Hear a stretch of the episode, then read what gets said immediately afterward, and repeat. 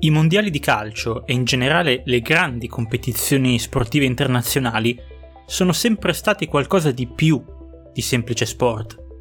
Scegliere dove organizzare un torneo è molto importante perché vuol dire che quel paese avrà una grande vetrina internazionale per mostrarsi al mondo come vuole essere visto. Questo succede con le democrazie, ovviamente, e succede con i regimi totalitari. Come ci accorgeremo, ma ci stiamo già accorgendo, in occasione dei prossimi mondiali a novembre del 2022 in Qatar. Ma la prima volta che il mondiale di calcio arrivò in un paese non democratico fu in Italia nel 1934, negli anni del regime fascista. Io sono Valerio Moggia e questo è Pallonate in faccia.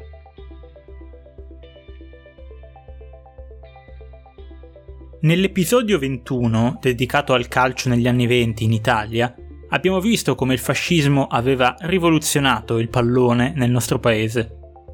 Nei primi anni 30 l'Italia era una delle nazionali più forti al mondo. E anche i suoi club erano molto forti. All'epoca non c'erano ancora le grandi competizioni internazionali come oggi, la Champions League, l'Europa League. C'era però un torneo che era la Coppa dell'Europa centrale, che riuniva le squadre di Italia, Germania, Austria, Ungheria e Cecoslovacchia e il Bologna l'aveva vinto in due occasioni, nel 1932 e nel 1934, per cui l'Italia si presentava al mondiale casalingo con il club più forte dell'Europa centrale continentale. Tutto il processo che il regime aveva messo in atto fin dagli anni 20, dalla Carta di Viareggio del 26 in particolare, doveva portare ad avere una nazionale di calcio in grado di vincere il mondiale. In realtà il piano del regime era quello di ospitare le Olimpiadi del 1936, che però erano state affidate alla Germania. Il mondiale del 1934 fu quindi una sorta di ripiego che piaceva molto alla parte più futbolistica del regime fascista. Ovviamente Mussolini, lo abbiamo già detto, non era un grande appassionato di calcio, avrebbe preferito volentieri ospitare le Olimpiadi. Però il mondiale rappresentava una grande occasione per mostrare l'Italia al mondo come un paese finalmente moderno, ordinato, potente, ricco, con la capacità di organizzare un grande evento mondiale. Una nota governativa inviata al CONI in quel periodo ricordava che l'attenzione del mondo dello sport sarà rivolta all'Italia sono previsti molti tifosi da tutto il mondo. Molti stranieri, quindi, che arrivavano nel nostro paese e dovevano essere messi di fronte al fatto che l'Italia con Mussolini era veramente cambiata e non era più quel paese confusionario di un tempo. E in effetti l'Italia era cambiata. Mussolini aveva avviato una serie di politiche volte a migliorare l'immagine internazionale e diplomatica del paese. Nel 29 era stato firmato il concordato col Vaticano, l'Italia riconosceva finalmente l'autorità del Papa su una zona di Roma e a sua volta la Chiesa diceva ai credenti di appoggiare il partito fascista alle elezioni. Nel 1930 Mussolini aveva chiesto la revisione dei trattati di pace della Prima Guerra Mondiale, un modo per porre l'Italia tra le potenze che decidevano le sorti del mondo. Nello stesso anno era stato siglato un accordo commerciale con l'Unione Sovietica, erano stati portati avanti tentativi di accordo anche con gli Stati Uniti ed era stato fatto un accordo sugli armamenti navali con la Francia. Inoltre, era stata rinnovata un'amicizia con la Turchia, un'altra grande potenza emergente del bacino mediterraneo, anche se a oriente. C'era poi la questione coloniale. L'Italia aveva represso le rivolte in Libia nei primi anni 30 e stava avviando la colonizzazione dell'Africa orientale, l'Etiopia, l'Eritrea, la Somalia. In quella fase in cui la Germania nazista, che poi sarebbe diventata la grande potenza della destra radicale europea, era appena sorta. Hitler era stato eletto nel 1933 e in quel momento era considerato più che altro un piccolo debole emulo di Mussolini. Per vincere il mondiale, l'Italia si era affidata ovviamente a Vittorio Pozzo, grandissimo allenatore di cui abbiamo già parlato molte volte, che aveva chiamato come suo vice assistente Carlo Carcano, l'allenatore della Juventus che da 4 anni vinceva lo scudetto. Ma mettiamo per un attimo da parte l'aspetto sportivo e guardiamo a quello comunicativo, propagandistico. Perché se è vero che per vincere l'assegnazione dei mondiali del 30, come ho raccontato nell'intermezzo precedente, l'Uruguay aveva dovuto promettere e costruire un grandissimo stadio, una cosa che diventerà fondamentale per l'assegnazione dei mondiali delle edizioni successive, in Italia nel 1934 avviene un altro passo avanti verso la modernità e verso ciò che oggi sono i campionati mondiali di calcio, ma un po' tutti gli eventi. Venne fatto realizzare un poster ufficiale dei campionati affidato a quello che in quel momento era il più importante artista fascista al mondo, cioè Filippo Tommaso Marinetti, il padre del futurismo. Vennero realizzati cartelloni e immagini promozionali da mettere sui pacchetti delle sigarette, che erano uno degli oggetti più venduti in tutta l'Italia e non solo, ovviamente. Vennero realizzati dei francobolli commemorativi e qui scoppiò una piccola disputa perché la FIFA voleva che fossero prodotti e diffusi in Svizzera, dove la stessa FIFA aveva una sede, mentre l'Italia si oppose. Il controllo del merchandising, come diremmo oggi, dei mondiali era un fatto politico e lo è tutt'oggi. Non solo, il vincitore del torneo non avrebbe avuto solamente la Coppa Rimè, cioè la coppa ufficiale realizzata e assegnata dalla FIFA, ma anche un trofeo a parte, la Coppa del Duce, cioè un trofeo realizzato appositamente per il campione di Italia 1934. Mussolini sarebbe andato a vedere tutte le partite e avrebbe deciso, cosa molto importante, di pagare il biglietto. Un atto demagogico che serviva a mostrare alla popolazione ma anche agli stranieri l'onestà del capo del fascismo. Non solo, venne realizzato anche un particolare oggetto da collezione, il numero unico del campionato mondiale di calcio, ovvero un almanacco di 64 pagine che costava 2 lire ed era pieno di informazioni e soprattutto di fotografie di tutti i calciatori. Oggi almanacchi del genere se ne trovano tantissimi, il primo fu nel 1934 ho detto anche che costava 2 lire. Cosa voleva dire 2 lire nell'Italia di metà degli anni 30? Con la stessa cifra una persona poteva acquistare dal fornaio un chilo di pane, che era ancora uno degli alimenti principali delle fasce più povere della popolazione. Quindi un costo, quello dell'almanacco, non proprio bassissimo. Pensiamo che un operaio generico prendeva all'epoca 9 lire al giorno. Certo, rispetto ai raffronti tra i prezzi che abbiamo fatto negli episodi passati, in Inghilterra nella seconda metà dell'Ottocento, ma anche in Italia all'epoca del primo campionato del 1898, le cose sono un po' diverse. Il mondiale non era importante solo per l'Italia in sé, ma anche per gli altri paesi, perché la fama che si stava costruendo Mussolini, quella di un politico decisionista, capace, serio, all'epoca lo rendeva molto popolare non solamente nella destra conservatrice europea internazionale, ma anche all'interno del mondo liberale. Ecco allora che andare in Italia per il mondiale poteva essere un'importante operazione diplomatica. Il Brasile, per dire, scelse come capodelegazione un giornalista che doveva andare lì ovviamente a guidare la nazionale anche a livello politico, All'epoca in Brasile c'era un governo conservatore, quello di Washington Luis Pereira da Sousa, che si ispirava fortemente al fascismo e stava cercando nell'Italia un alleato internazionale in Europa. Un altro caso importante è quello dell'Egitto, prima squadra africana a partecipare ai mondiali, che inviò i suoi saluti ufficiali a Mussolini. Questo anche perché l'Italia e il Nord Africa avevano una certa vicinanza L'Italia aveva ripreso nel 1931 la riconquista della Libia, che è molto vicina all'Egitto, ma non solo, Mussolini, che aveva delle idee religiose molto particolari, da un lato faceva il concordato con la Chiesa, dall'altro restava profondamente anticlericale, ebbene Mussolini stava cercando di avvicinarsi, incredibilmente, all'Islam, quello che oggi è uno dei grandi nemici della destra neofascista. Nel 1937, per suggellare il suo dominio sulla Libia, si fece assegnare una onorificenza particolare da un capo tribù nordafricano che era la spada dell'Islam, che lo qualificava come protettore della fede musulmana. Dall'Africa al Sud America, l'Argentina, quando arrivò in Italia per giocare il mondiale, andò in visita a Predappio, cioè nella città d'origine di Mussolini. Anche queste sono tutte cose che con lo sport avevano molto poco a che fare, ma servivano a questi paesi che arrivavano in Italia a guadagnarsi la fiducia del regime e poter contare su un alleato in più.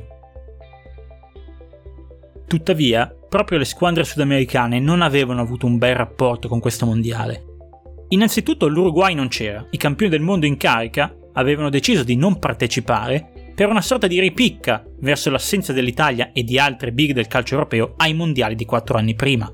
L'Argentina invece aveva mandato in Italia una squadra di riserve dilettanti, perché il timore dell'Albiceleste e dei suoi dirigenti era che vedendo il meglio del calcio argentino, i club italiani andassero a fare spesa, come ormai facevano di solito, saccheggiando questi giocatori e portandoli a giocare nei club italiani e soprattutto in nazionale.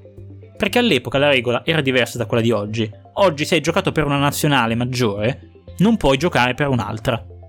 All'epoca questo non succedeva, se cambiavi cittadinanza, cambiavi passaporto, cambiavi anche, volendo, la nazionale di calcio. È il caso ad esempio di Luis Monti, centromediano della Juventus, che precedentemente giocava in Argentina perché era argentino, aveva fatto la finale dei mondiali del 30 con l'Argentina contro l'Uruguay e adesso giocava per l'Italia. Non era l'unico. Come detto nell'episodio 21, l'Italia, benché avesse escluso ufficialmente i giocatori stranieri dal campionato nel 1926, continuava ad averne tantissimi, solo giustificati dal fatto di essere oriundi o istriano-dalmati. Ad esempio, nella nazionale convocata da Pozzo e Carcano per il torneo del 34, figuravano Luis Monti, Attilio De Maria, Enrique Guaita, Raimundo Orsi, Anfilochio Marques Guarisi, detto Filò, e Mario Varlien, che era originario di Fiume, una città croata, oggi nota come Rijeka. Noi oggi sappiamo benissimo come andò quel mondiale, ovviamente. L'Italia vinse, avrebbe vinto questo torneo e poi anche quello di quattro anni dopo, del 38 in Francia. All'epoca l'Italia era effettivamente la nazionale più forte, anche se nessuno se la sentiva veramente di sottovalutare l'Austria, il Wunder Team che era una delle squadre dal gioco più spettacolare e offensivo al mondo. E tuttavia durante il mondiale ci furono molte controversie che gettarono ombre sul ruolo del regime nel successo azzurro. Partiamo dalla prima. Italia-Spagna, quarti di finale. La partita si sblocca con un gol di Regueiro, spagnolo, e poi viene pareggiata dall'Italia, Finirà 1-1, ma sul gol del pareggio degli azzurri viene lamentato un fallo di Angelo Schiavio del Bologna su Zamora, la grande stella della Spagna, un portiere fortissimo che giocava nel Real Madrid. Che ci fosse stato un fallo sembra abbastanza acclarato. Sappiamo però che la stampa italiana ovviamente fece finta di nulla. Il Littoriale, uno dei giornali più diffusi all'epoca e fin dal nome chiaramente filofascista, scrisse così: Col metodo di arbitraggio applicato per l'intera durata dell'incontro dal signor Bert, non c'era da discutere minimamente. Quindi nessuna discussione, nessun fallo, partita regolare. Dopo i supplementari, all'epoca, non si tiravano ancora i calci di rigore, per cui la partita venne rigiocata il giorno dopo. A sorpresa, però, in questo rematch non figuravano nella rosa della Spagna né Zamora né Isidro Langara, che era il grande attaccante della squadra, la Spagna all'epoca era una squadra formata essenzialmente da giocatori baschi più qualcun altro, perché il calcio era nato e si era sviluppato soprattutto tra Bilbao e San Sebastian. Senza le sue due stelle la Spagna venne sconfitta e l'Italia accedette alla semifinale. Anche questo era stato uno scontro molto politico, oltre che semplicemente sportivo. La Spagna dal 31 era diventata una repubblica cacciando la monarchia ma non era ancora la Repubblica che conosceremo tra qualche anno quando ci sarà la guerra civile. Nel 32 infatti si erano tenute le elezioni ed erano state vinte dalla destra nazionalista, per cui il governo spagnolo era in realtà molto vicino a quello italiano. Ed è per questo che alcuni sostengono che in realtà Mussolini, o chi per lui, magari il generale Vaccaro, che era capo della FIGC, avevano persuaso il governo spagnolo e le sue istituzioni calcistiche per far perdere la partita alle Furie Rosse e far cedere l'Italia. Una simile situazione geopolitica si verificò nella semifinale contro l'Austria, la grande rivale dell'Italia in questi anni, come vi dicevo, perché dal 1933, quindi da un anno, l'Austria era finita sotto una dittatura fascista, quando il capo del governo, Engelbert Dollfuss, aveva instaurato con un colpo di Stato un regime. La particolarità dell'Austria era che era molto vicina al fascismo italiano, ma molto lontana dal nazismo tedesco perché i tedeschi di Hitler volevano annettere l'Austria e creare una grande Germania tutta unita, mentre ovviamente l'Austria, nazionalista, voleva mantenere la propria indipendenza. Questo si rivelerà un problema pochi mesi dopo la fine dei mondiali.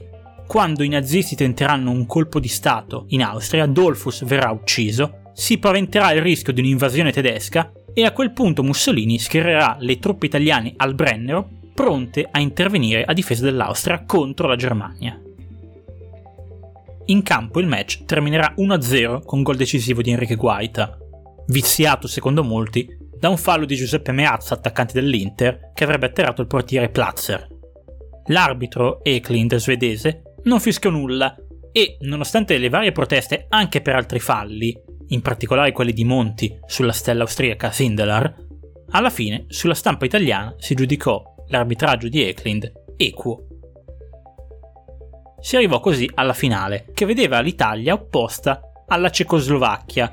Forse la squadra e il paese che a livello politico erano più distanti da quello di Mussolini.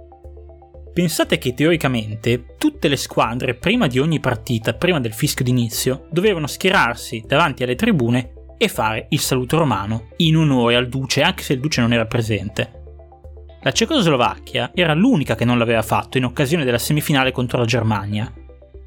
E questo anche perché in quel momento a Praga c'era un governo liberal nazionalista abbastanza democratico, che è un po' un unicum rispetto ai governi nati dopo la prima guerra mondiale nei paesi che ne erano usciti più rivoluzionati.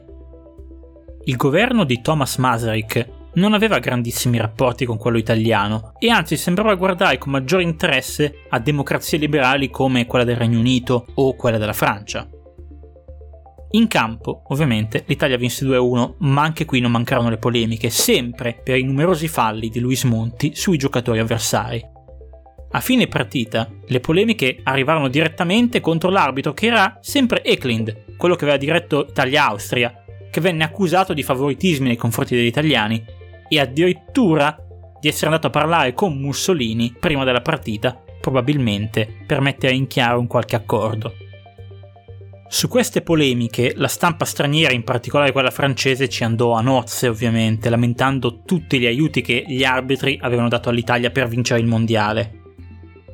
Oggi è difficile dire se l'Italia nel 1934 divenne campione del mondo per l'aiuto del regime o no, anche perché va detto che i risultati ottenuti dalla nazionale di Pozzo fino a quel momento erano fuori discussione.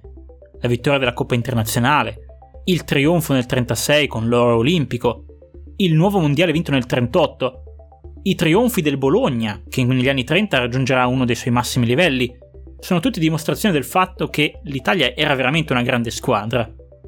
E tuttavia resta difficile negare che ci furono dei favoritismi di qualche tipo. Per contro, ai giocatori erano state fatte alcune promesse che invece non vennero mai rispettate.